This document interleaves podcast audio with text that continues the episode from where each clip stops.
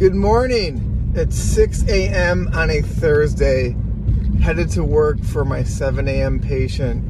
I'm feeling inspired today. I interviewed Dr. Tarryn Mac Carthy, orthodontist, podcast host of The Business of Happiness, and we talked all about how to be happy despite your external circumstances. One of the great things she said yesterday was she was incredibly unhappy in her life. And without changing anything external to her, only changing her internal world, she achieved what she calls radical happiness, which is insane. Think about your life now. Are you thinking, I'll be happy when this changes? I think that all the time. And she thought differently and said, I'll be happy when I change my internal circumstances. Tarryn, if you're listening, thank you so much for the interview. Guys, you're going to love this episode. Talk to you guys soon. Is when it just starts like a rolling conversation because people are more interested, almost like they're picking up the conversation two minutes into it and they're missing the first part and they like that more. I love it. I love it. Like they're eavesdropping in like, on a on a private conversation. Like who are these two cool kids talking about yeah. life? I want to get in on this. I love that. Let's do so, it. So I want to start with the origin story because you were or are a successful practicing orthodontist, and now you're down to one day a week because you're helping people live their potential in their career. So tell me about it. Mm-hmm. What sparked this transition? You know, thank you so much for asking the question. I appreciate it, Vince. And, you know, it's so interesting. I had a journey, as we all do, but I think what really struck me during COVID was when I watched all of my incredible colleagues who were sh- having to shut down their practices during the lockdown, putting these precious team members who they cared about so much on unemployment holding their practices together financially and emotionally and you know trying to reach out to their patients doing everything possible to take care of the world around them and completely terrified and scared and unhappy themselves. And when we came back out of co- out of the lockdown, I saw the same thing. These men and women literally putting smiles on children's faces on a daily basis. I mean, the best job in the world and scared, unhappy, worried, overwhelmed, burnt out. And I thought there has got to be another way for us to be able to serve people in such a beautiful way and find that inner fulfillment for ourselves. And, you know, I've been there myself. I went on this journey myself. And, you know, 15 years ago, I was that dentist who had everything the practice finally achieved the practice of my dreams was seeing patients every day, had bought the house, the fancy house, the fancy car, and had the beautiful family. And I was so unhappy, just wishing every day away and wishing for the weekends to come, just thinking that I couldn't live my true self until I was finally on the weekends or on vacations. And I started to hear myself very early in my career dreaming of my retirement. And you know, it's so fascinating because we don't realize how much of our lives we wish away, even when we think we've achieved our dreams. And I, and you know that's where I started working on how can we change this for ourselves? How can we turn this around? Because when we feel great about ourselves, that's when we can have even greater impact on the communities and our families. So, what was the source of this unhappiness? If you had the perfect practice, the perfect marriage, how could you still be unhappy? You know what's so interesting is I actually, when I was miserable, I actually did the only thing I knew how to do, which was run. You know, I thought I blamed everything around me. I thought it was the practice. I thought it was the the um, insurance companies. I thought it was financial situations. I thought it was my student loan debt. I started to blame myself as well. I was embarrassed. I was you know, felt so guilty for having all of this opportunity and still being so miserable. And so the only thing I knew was to run away. So I sold my practice. I fled the state. you know, I sought a, out a bankruptcy attorney. I thought, oh my gosh, let me just turn my back on all my financial obligations. If I could have, Vince, I think I might have left my children because I just felt so overwhelmed and I didn't know another way to cope. And what I realized in doing so was the one thing I couldn't run away from was myself. And that started for me a really beautiful journey of understanding and getting to know myself in the process.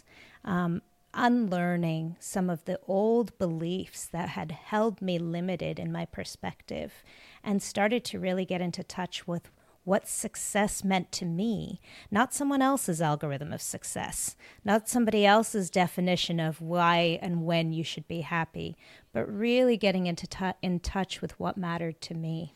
So, was the source of the unhappiness the tremendous amount of stress you were feeling, and then you weren't able to live out maybe even your true self? You know, I think the source was within me, to be honest with you.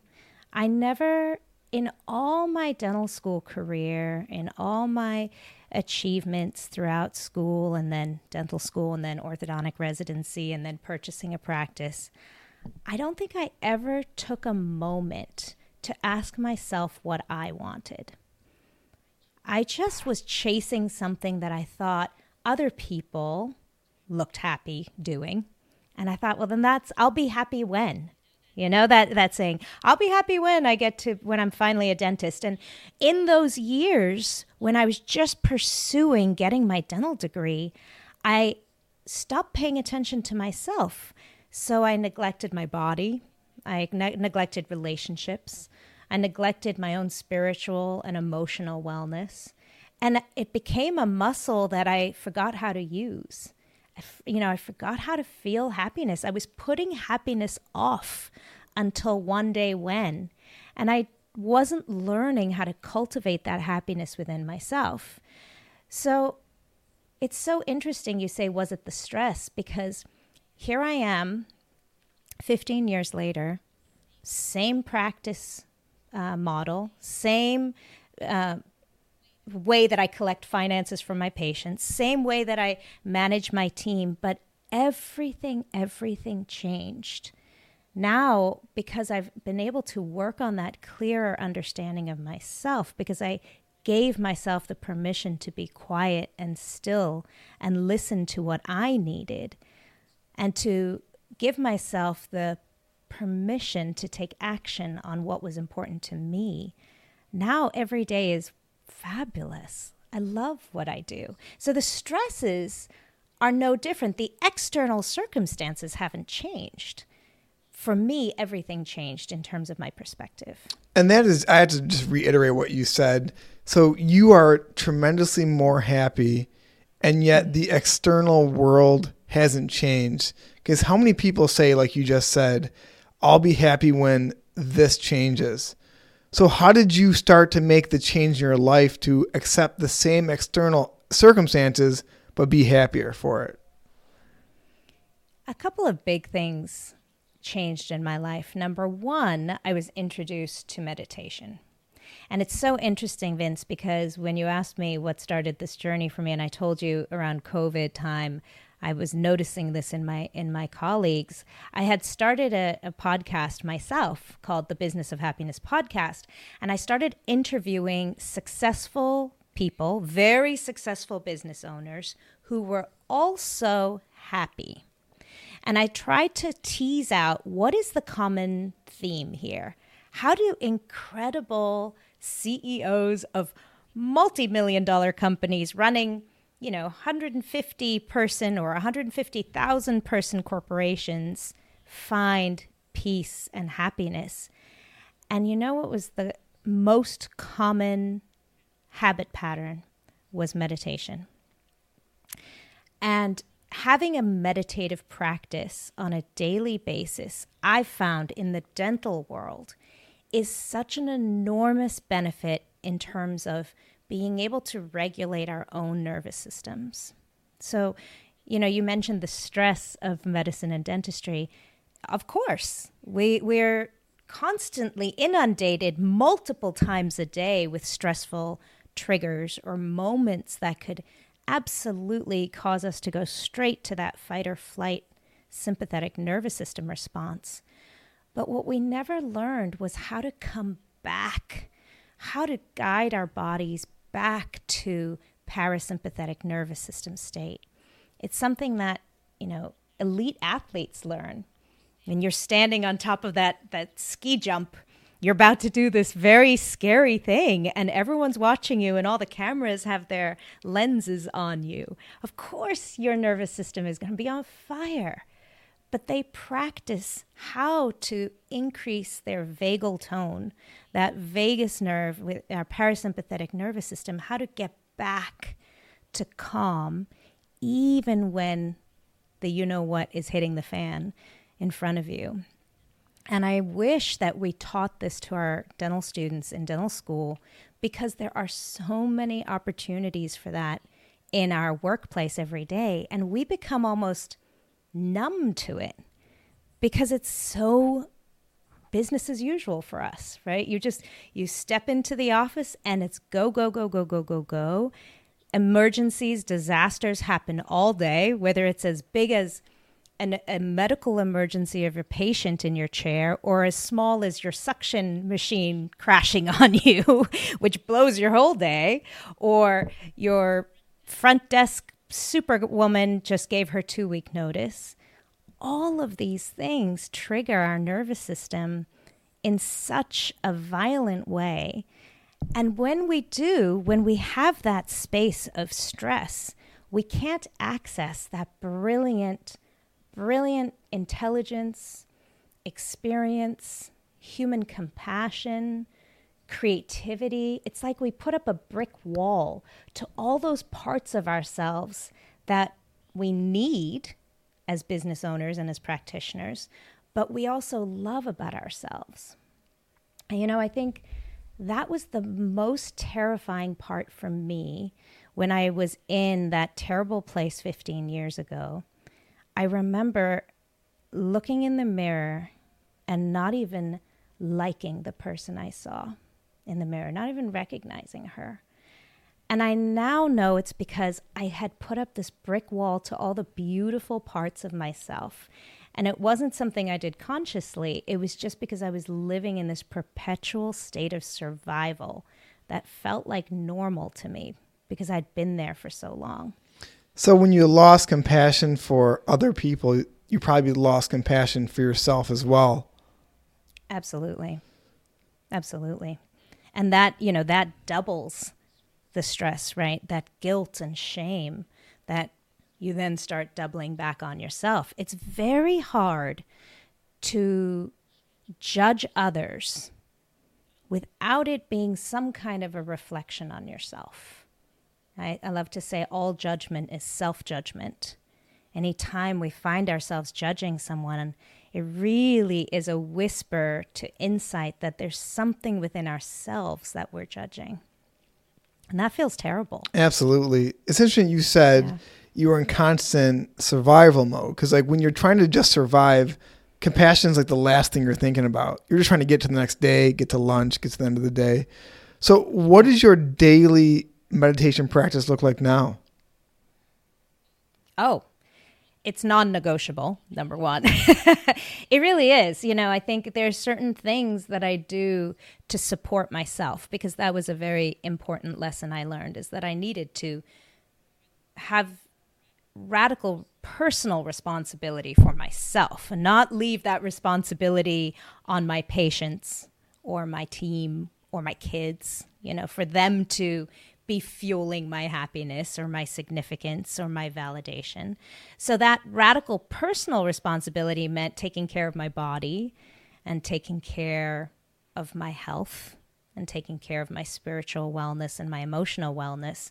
So I I do all of those things every single day, which means, you know, working out, taking time for myself.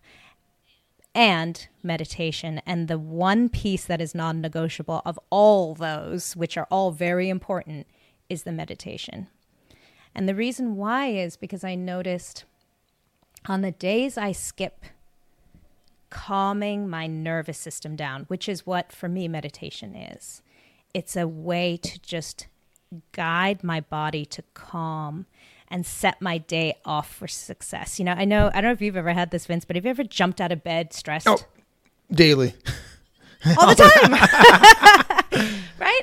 So starting out your day that way, I mean, that's what a what a horrible way for us to start our day to jump out of bed immediately with that talk track in your head of how you're going to address some disaster at work or some conflict with a patient. And so for me, it's a daily first thing in the morning before I even brush my teeth before and so I get up before the kids do. So I get up much earlier than anyone else in the household and it has become such a beautiful time for me. And if I don't have enough time, I'll make it 15 minutes, 10 or 15 minutes. But if I have enough time, I love a good half hour. And then I have some journaling reflection. But to me, starting my day that way is so powerful. It just gives me a platform from which to access, like I said, those beautiful parts of myself that I love that I've learned to love, that I've learned to appreciate not shy away from. And then I can show up as my authentic self in all aspects of my life. Wow. So it seems like, and you'll agree with this too, healthcare workers will forget about the beautiful parts of themselves, like you explained, because they're constantly trying to please other people or constantly trying to take care of others and take care of themselves. So, how did you come up with the four responses to stress in that four part series you post on Spotify, which is ama- amazing, oh, by the way? Thank you so much. Well, you know, it's it's interesting because it's what we learn about in dental school: fight, flight, or freeze. And then the fourth one that we were talking about before we jumped on here was fawn. And I think it's so interesting. Once again, we go back to the fact that we don't realize we're in fight or flight. We don't realize we're in a sympathetic nervous system storm, but we are. I mean, I, I challenge you that every single dentist, every single day is in a sympathetic nervous system state. It's not possible to not be. And the only thing we can do is learn how to bring ourselves back. That's it. There's no way that we can be doing this incredible work. And I think that's what sets medicine and dentistry apart from other, you know, healthcare providers is that we're constantly in a space of stress and learning to recognize when we are there is so powerful. So having that awareness of when you're doing something that is a behavior that is subsequent to stress. So things like, you know, there's the obvious things like I've heard of um, dentists, you know, throwing instruments across the room. We, we've all heard of these stories. And when I hear those stories, my heart immediately melts because I think that poor dentist is under so much stress. We don't even know what we're doing in that space. We're just in a p- place of fight just like a caged lion, you know, get me out. Or, as I told you in my story, was flee. You know, let me just throw this all, upset the, the apple cart. Let me just throw this all away because it's just way too overwhelming. You know, how quickly can I get out of here? Another way that I saw flee in my life was escaping into alcohol or escaping into excessive exercise or you know any way to just distract myself from the stress and the overwhelm. And that and that is a perfect example of flee a perfect example of being in a trauma response. Another um, interesting thing was um, recognizing when i was experiencing what i call fawn and fawn is when you know you haven't you didn't fight your way out, you didn't flee your way out or freeze, but now you're fawning. And fawning is when we're begging people to love us. So if you imagine in an abusive relationship, um, you know, that person keeps coming back, the victim keeps coming back, please love me, please love me. That fawning behavior is a direct result of being in a stress state. And how often we see that as practitioners in dentistry, especially business owners, really begging people to love us, begging people to accept us, begging patients to come to our office, or begging our team members. You know, I'll never forget hearing so many of my colleagues when we'd get together um, for cocktails and we'd be talking about our practices, and we'd hear over and over again the wound that we carry as business owners when a team member leaves. And we think, gosh, I tried so hard. I just wanted to make her happy. I did everything I could. I kept giving more and more. Couldn't she see that? I was just trying to give so much to. And you hear the language. It's that behavior pattern of people pleasing that goes outside of what we need. It's putting our own needs to the side in search of that validation from outside of ourselves. And you know, a lot of these behavior patterns were created in our belief structure in childhood. And some of us came from chaotic households, right, where it didn't feel safe all the time when there was confrontation. And so that is completely understandable why, when a patient is confrontational, you might go straight to a stress response, a trauma response, because it was established in your childhood that that didn't feel safe, right? The same is true for people pleasing. Some of us grew up in households where we might have heard grandmothers, mothers saying things like, I'll only be happy when all my children are happy. Or one day, when all the grandkids are happy, then I'll finally have peace and I'll be able to feel happiness.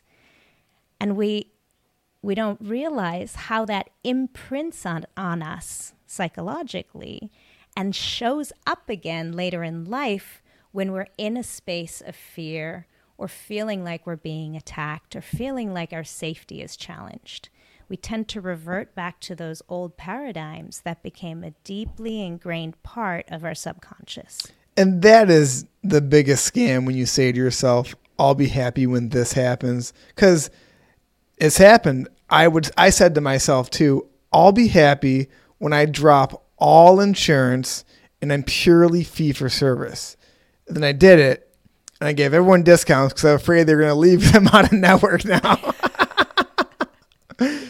Absolutely. Absolutely. And anytime we say that, I'll be happy when it's it's a joke because we keep kicking that can down the road. You know, even if we look at money for a moment, money is such a beautiful example of this. You know, if you think back 15 years ago, if you probably had a number, I'll be happy when this number. Well, that number came and went a long time ago. Did you ever even notice it? Probably not, because you were just creating in the next number, the next number, you know. Once upon a time, a thousand dollars was a lot of money in your pocket. You know, and that that felt like if I could just get that, if I could just have this amount of money in my bank account, if I could just have this amount of my student loans paid off. But we keep kicking that can down the road. And the fallacy is in waiting for something outside of us to bring us happiness. And the beauty and the incredible just miracle is that we actually can create that for ourselves right now no matter what external situation you are in. It doesn't matter how bad you think life is right now. There's an incredible power that each of us has inside of ourselves to be able to tap into happiness. And the power of that is that once we allow ourselves to feel those elevated emotions, we can now start accessing those incredible parts of ourselves that have the creative problem solving ability, the new perspective. Now we start seeing opportunities where we once saw lack. And it's simply because we allow ourselves to rise up on that emotional scale to a better feeling thought, a better feeling, feeling. You know, and I think this is where we forget how important happiness is. It's not just because it feels good. It's not just because this is our one life to live and we should be enjoying every moment and not wishing our lives away. It's because there's power in happiness, there's success in happiness, there's enormous achievement and abundance when we give ourselves the permission to reach for happiness. I love how you end every podcast when you say, because when you're happy, you can do better work or good work for other people. And I don't make that connection myself. I don't think a lot of people do. Yeah. So other than such an important thing, other yes. than meditation, how are we turning the corner here? How are we producing internal happiness regardless of our external circumstances? Yeah, great question. So I dive really deeply into this in my program called Radical Happiness for Practitioners. It's a 12 week program, and it really is the how to find and tap into that happiness for yourself. And it's it's brilliant. I'm, uh, please check it out www.thebizofhappiness.com forward slash radical happiness. I invite all of your listeners. And it comes out May 5th, right? On Friday? Oh, actually, that, thank you for mentioning that. That's a, a master class that I'm offering. But this ra- this 12 week program actually comes out May 20th. Okay, great. So we have plenty of we have, we have plenty of time. Um, and I'd love to, as a as a gift to your listeners, offer your guests or your listeners a, a discount. Oh, wonderful! On the, on the course. Great. So if you just use the code 10 happy uh, when you go to checkout for the registration for the course, you'll get 10% discount for all of uh, this incredible podcast Great. listeners. So that's really where we dive into the deep transformation that is incredible to watch in all of my graduates from the program. But I'll give you some little tips that you can start using in your everyday practice right now. Meditation is phenomenal. And, you know, I started meditating. I didn't even realize I was meditating when I was running. So we can find meditation in walking, in running, whatever practice you have that has this, you know, repetitive pace, something that is allowing you to be breathing and keeping your mind off of telephones and, and music or, you know, um, podcasts, but giving yourself time and space to just be quiet with yourself is a great way to start meditation. But of course, the practice gets better and better the more you can allow yourself to just let the thoughts flow freely. Meditating in the morning is amazing. It's my absolute non negotiable, as I mentioned. I also have a gratitude and a celebration practice at night before I go to bed. So, in other words, reminding myself of those beautiful moments during the day, celebrating the moments. Because the one thing I noticed during my practice in dentistry is I would take these little five second disasters and replay them over and over and over again in my head. And they became the biggest part of my day. So I thought, what if I, at, right before bed, could take those beautiful moments and make them the bigger part of my day. And I found my sleep was better. So I love bookending the day with great, calm, mindful, feel good practices. But in those 15 hours, about in between the two bookends, something that works so well to bring us back into a parasympathetic nervous system state is simply breathing. And it's such a great practice because you can do it behind a mask while you're speaking to a patient or in the meeting with a with a team member and no one knows you're doing it. But the key is literally taking a nice deep breath in, you know, diaphragmatic breath, holding it at the top, and then fully, fully exhaling. And you can do it to a count. So I like something called a four, seven, eight breathing. So f- inhale for four, hold it at the top, and exhale for eight. So actually, let's do it right now because you'll see how much it affects your nervous system. So I'll walk you through it. So just get comfortable as you're listening to this episode. And just follow me and take a nice deep inhale through your nose and feel your belly extend two, three, four, and hold it. Hold that full feeling. We're probably about three, four, five, six, seven, and now slowly exhale through your mouth. Three, four, five, six, seven, eight. Let's do one more. Take a deep breath in. Two, three, four. Hold it. Two, three, four, five, six, seven. Exhale. Two, three, four, five, six, seven, eight. Now we just did two rounds, but just notice in your body how much more relaxed you feel. Much more relaxed. I haven't activated in my parasympathetic system since like I was 17. Yeah. Isn't that Yeah. amazing?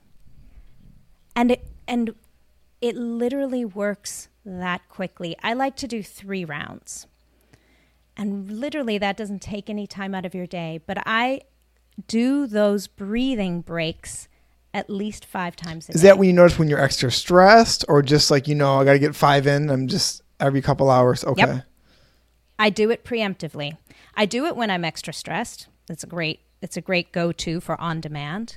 But I also use it preemptively. So I used to have breathing break alarms on my phone, but that gets interrupting with patient care. So what I started to do was put a um, sticky note and post-it note on my on my desktop computer that just says breathe. And then when I sit down at the computer, now I do it so that I tell my body, I bring myself back to that parasympathetic nervous system state. And what you're doing is increasing your vagal tone. And there are many practices that we go through in Radical Happiness, so many more, of how to really increase that vagal tone so that you can find yourself back to calm when you get activated because there'll never be a time in your life where you're not triggered. There'll never be a time where you don't get activated by something or someone. Yes, eventually those times become fewer and fewer once you start to create more calm in your life. But having that practice of returning to calm begins to become strengthened when you use these practices on a regular basis. What is vagal tone? So vagal tone is exactly that. It's coming back from stress state to calm Okay. state. That's all it is. It's in, that tone. If you imagine like the, the tone of a muscle, we're strengthening that muscle of the return from stress to calm. And that's really all it is. It's just how quickly can you return to calm. Have you read the book Why Zebras Don't Get Ulcers by Robert Sapolsky? Yes, great book. This is reminding me just like that we're we're not designed to endure all this chronic stress, but we do anyway. Mm-hmm. We do. And, you know, I think unfortunately in dentistry, we've almost created a badge of honor for pushing through. You know, we we self-identify as being the hardest working person in the room. And we are. I mean, many times we are. And the most challenging thing, Vince, is I never want to discredit all the incredible things, all the incredible accomplishments and achievements and successes and gifts to the community that that hard work has given. I mean, that hard work paid off. That hard work did amazing things. But we get to a point in our lives where that hard work has stops being what's supporting our success and it actually becomes what's stopping us from up leveling to the next level. You know, that hard work kept you alive. It paid your bills. You know, it maybe even got you the love of your life. It got you a dental degree. It did amazing, amazing things. So looking back on hard work and shaming ourselves doesn't doesn't help either because that hard work was so important.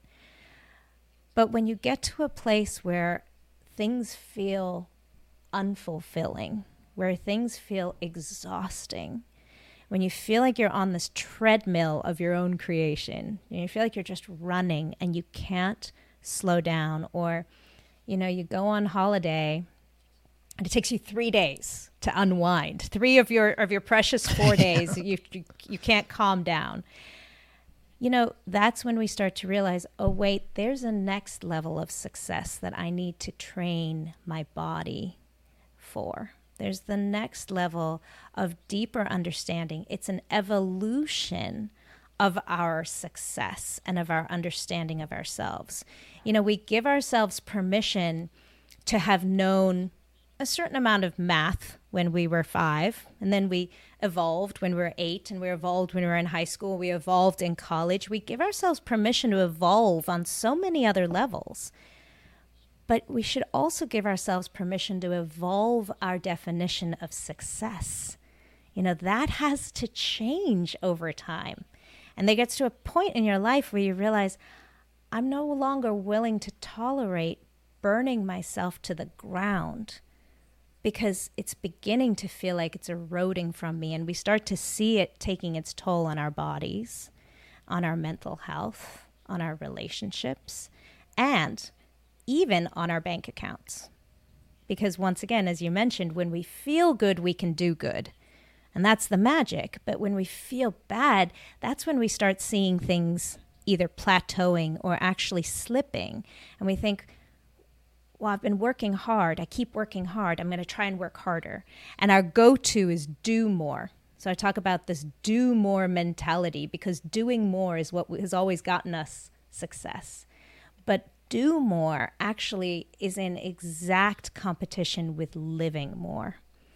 And so, one of the concepts I teach in Radical Happiness is how do we tap into the live more mindset to find more whole fulfillment in our lives and still deliver on that beautiful passion for taking care of our patients, providing for our families, you know, giving ourselves the financial support to appreciate the freedom that our wealth can provide. Well, it's so interesting because my comment was going to be it sounds like the old definition of success is purely status driven, material driven, and the new definition is more of a spiritual, whole life living. But then you just mentioned in this new definition of success, there's also more financial success, which I wasn't expect for you to say that. So can you go a little deeper into that part of it? Yeah, I don't think we, I don't believe we need to give up on our big, beautiful dreams, even financial dreams, financial goals. Absolutely not. I'll tell you that when I started taking care of myself, my practice took off. It was more successful than any practice that I had had before. That just paying attention to me was the magic. I mean, that really is the secret is that we've thought we've told ourselves this whole time that we need to take care of everyone else around us. But really the important thing is to take care of ourselves so that we can take care of everyone else around us. You know, that old adage of you can't pour from an empty cup is not a cliche where you know it's such an important thing to remember because when you feel great about yourself, you want to take care of others. You have more energy. You find compassion for your patients. And that energetic shift from urgency or need of people to come to your office or need for people to like you is palpable. You know, as, as human beings, we recognize that authenticity, we recognize that energy.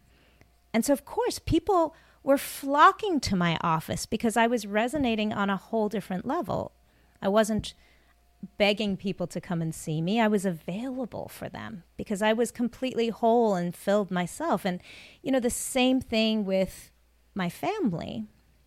I noticed that when I was in a really good place, my kids were in a really good place. My, my husband and I we're in a really good place. You know that that when I mentioned to you earlier, I had I still practice the same orthodontics and the same way that I um, accept payment. It's the same is true for my husband. It's the same guy. Same I, I didn't leave him, But everything changed when I stopped put, making him responsible for my happiness. You know, and so absolutely, financial um, abundance is there, and it's such an exciting way to exchange energy and it, it, gets me excited. I love growing businesses. I love creative enterprises. I love I own four businesses. I love it. For me that that's one of my values. It lights me up. It brings me happiness. So I would never tell anybody that if there's something that brings you enormous joy that you shouldn't you shouldn't go after it. But taking care of yourself is the magic. Intellectually, I believe you and I hear you. Um, from an emotional level, I have such resistance to that, and maybe other people do too. When I look at my childhood, my parents sacrificed everything for their kids to have everything. So I have ingrained in my brain if I'm suffering, that's a good gauge that the people I love are happy and they're not suffering Yeah. so beautiful. Thank you so much for recognizing that. I, I'm so grateful that you mentioned that because I think that is true for so many people. And I, I know that was true for me too. You know, I'm from South Africa originally, my family immigrated.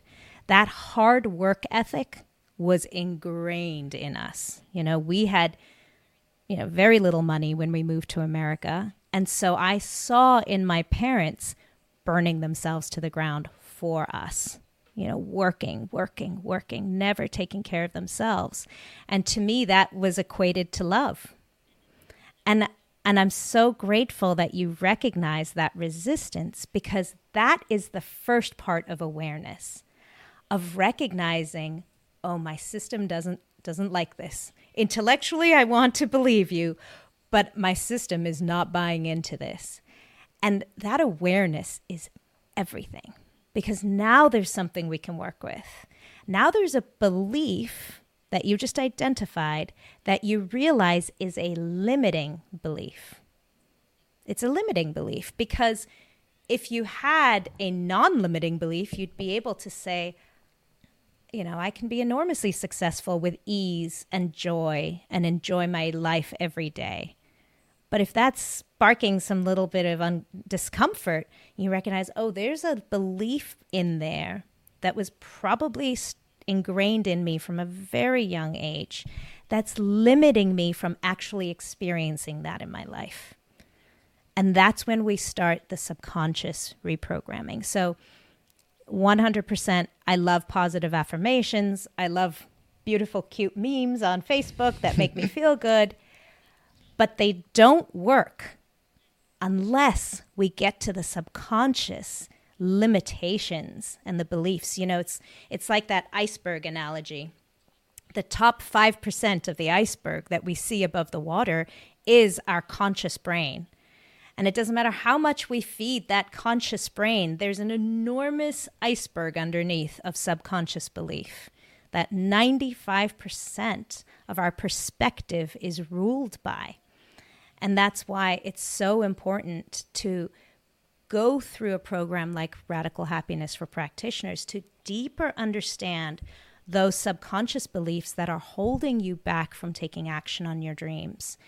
Because I'll tell you, it is absolutely possible to run the most um, the the most successful orthodontic practice in the state on three days a week with joy and ease and loving every day because I'm living proof of it. And, you know, I, 15 years ago, I would, I, re- I left. I left dentistry because I was terrified because I thought, I can't do this. It's not possible.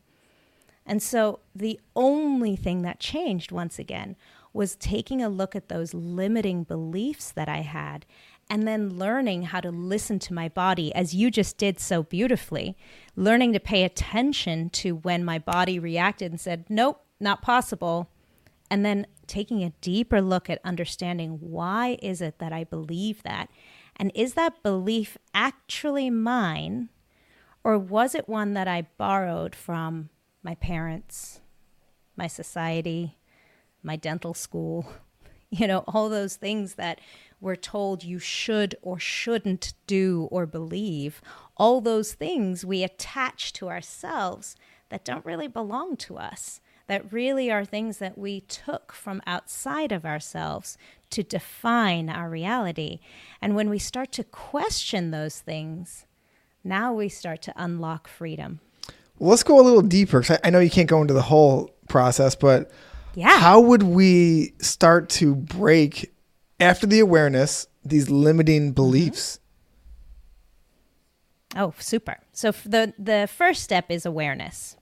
So the very first step is actually being aware that there is a limiting belief. That's number 1. And then the next step is giving yourself permission to be open to another way. Okay? So one of the the one of the practices that we play with in radical happiness for practitioners is our thoughts. Our thoughts lead to our emotions. Our emotions lead to our behaviors, and our behaviors lead to a result. So imagine that as a loop. I call it a thought loop.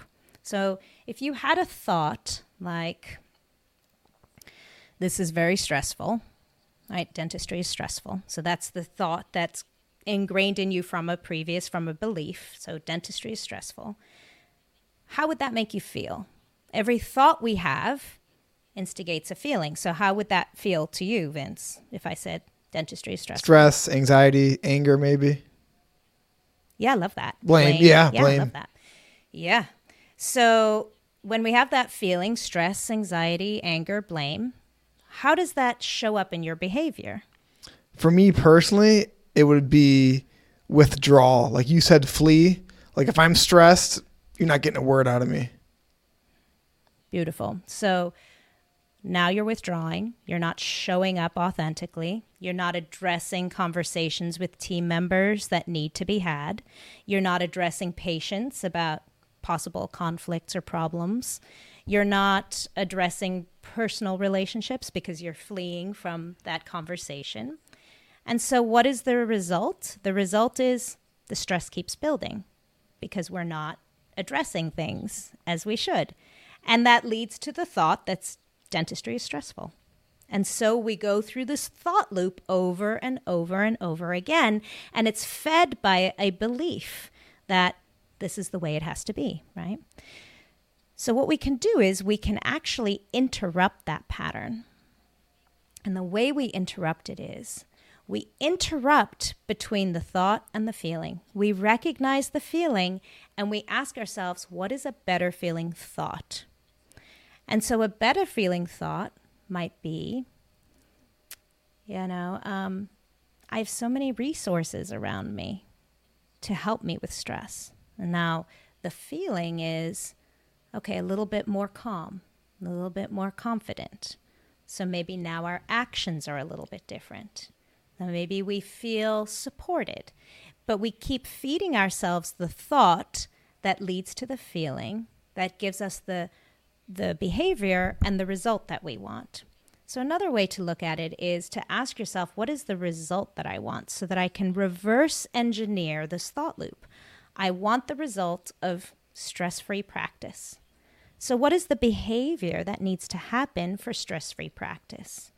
And then once we identify that behavior, we ask ourselves, how do I need to feel about that in order to show up, address those conversations that are important conversations?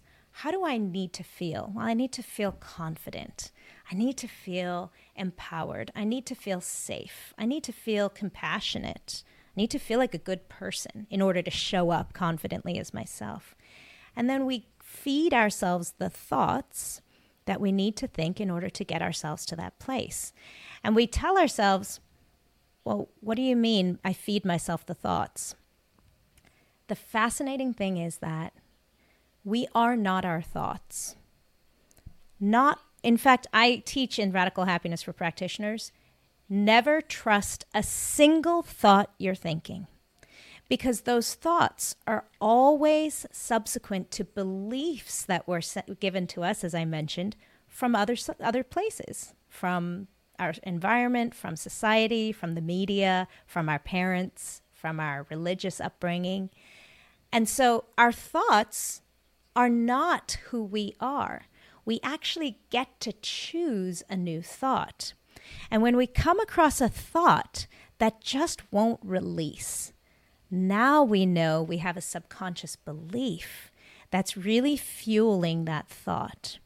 And now we can take a deeper look at that subconscious belief and ask ourselves, where did this come from? And the most important question is it true? Is it true that in order to be successful, I have to be stressed out all the time? Is it true that other people are happy when I'm stressed out? We start to ask ourselves and question those beliefs and start to see how those beliefs were just established in our psyche from our lived experience that may we may have been perpetuating our whole lives. We've been giving ourselves more and more evidence of it because we were stuck in this thought loop that was fed by that subconscious belief. Wow. I just I had this thought while you were saying this, like why yes.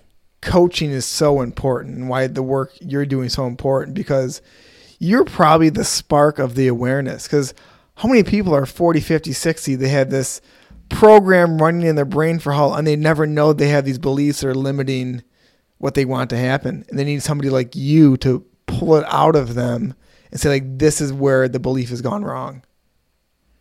It really helps to have someone mirror that back to you.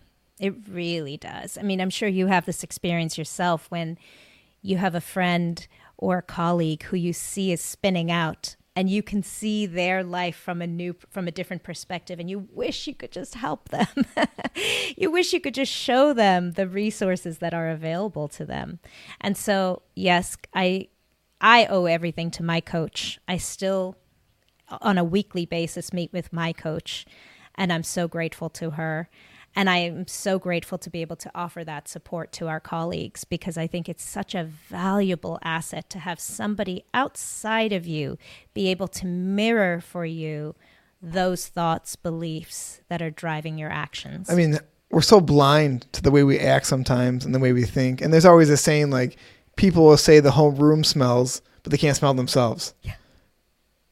I know. It's so true. You, have you ever heard? I love this this um, this little fable, the two fish. Have you heard about no. the two fish?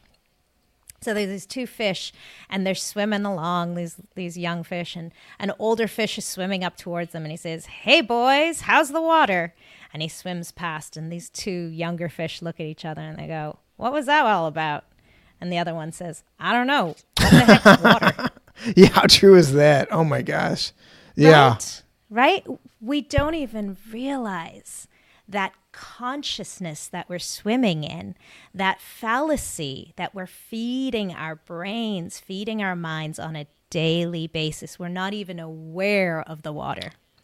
Yeah, and and that's where coaching really does come into play, where we can start to actually recognize, oh wait a minute, I'm swimming in water. Yeah, I mean, how many dentists are swimming in stress, and they go decades and they have no idea.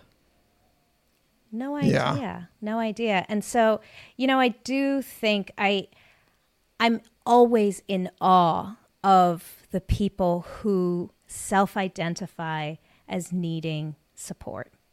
Because I think that's the most courageous act. You know, we always we all know people who've lived their whole lives without the awareness of what was happening in their own hearts and in their own heads, without even the awareness of the power they have to create their own reality.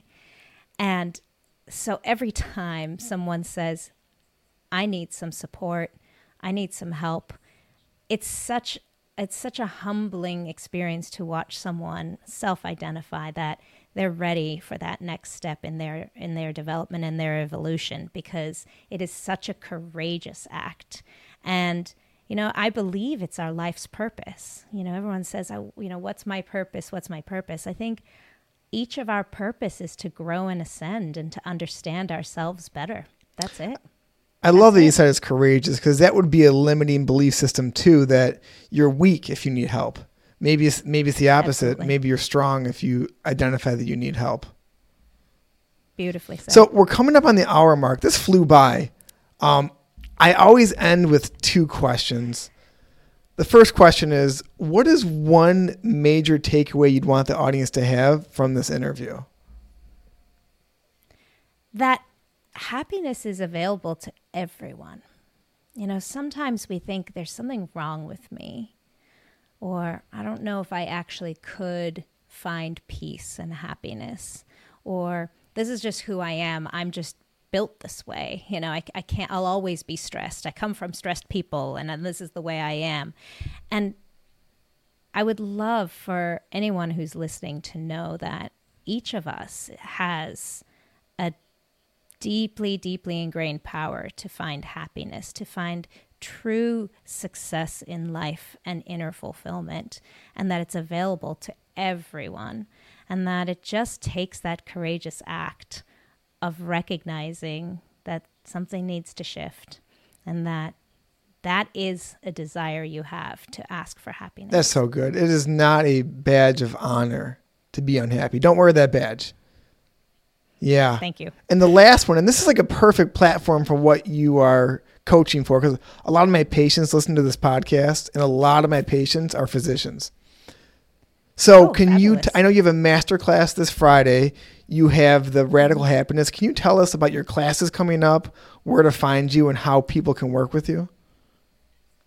Absolutely. Thank you for asking. Yeah, you can find me on www.thebizofhappiness.com or you can check out my podcast, the Business of Happiness podcast. And really everything coming up is is really listed on the website. But, you know, I love working with clients one-on-one. I love working with clients in a group or in a program uh, or on workshops. And um, I think I just love to be able to support men and women in medicine and dentistry to find that happiness for themselves because then we have a ripple effect. You know, that's the most rewarding thing. Because when you find that joy and happiness and peace for yourself, now your team members start to it starts to wash off over them. And you know you're slowly by modeling this new perspective this new behavior we're instilling those behavior patterns in our team even in our patients. You know, all of these practices we can teach to our patients in the chair.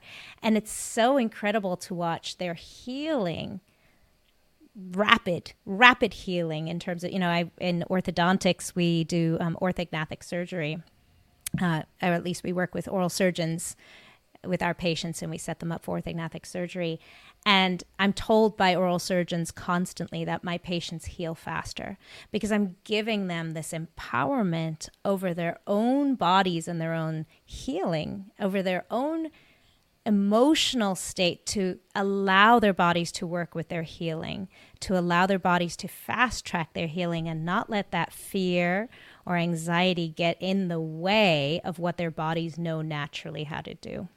You're on the right path.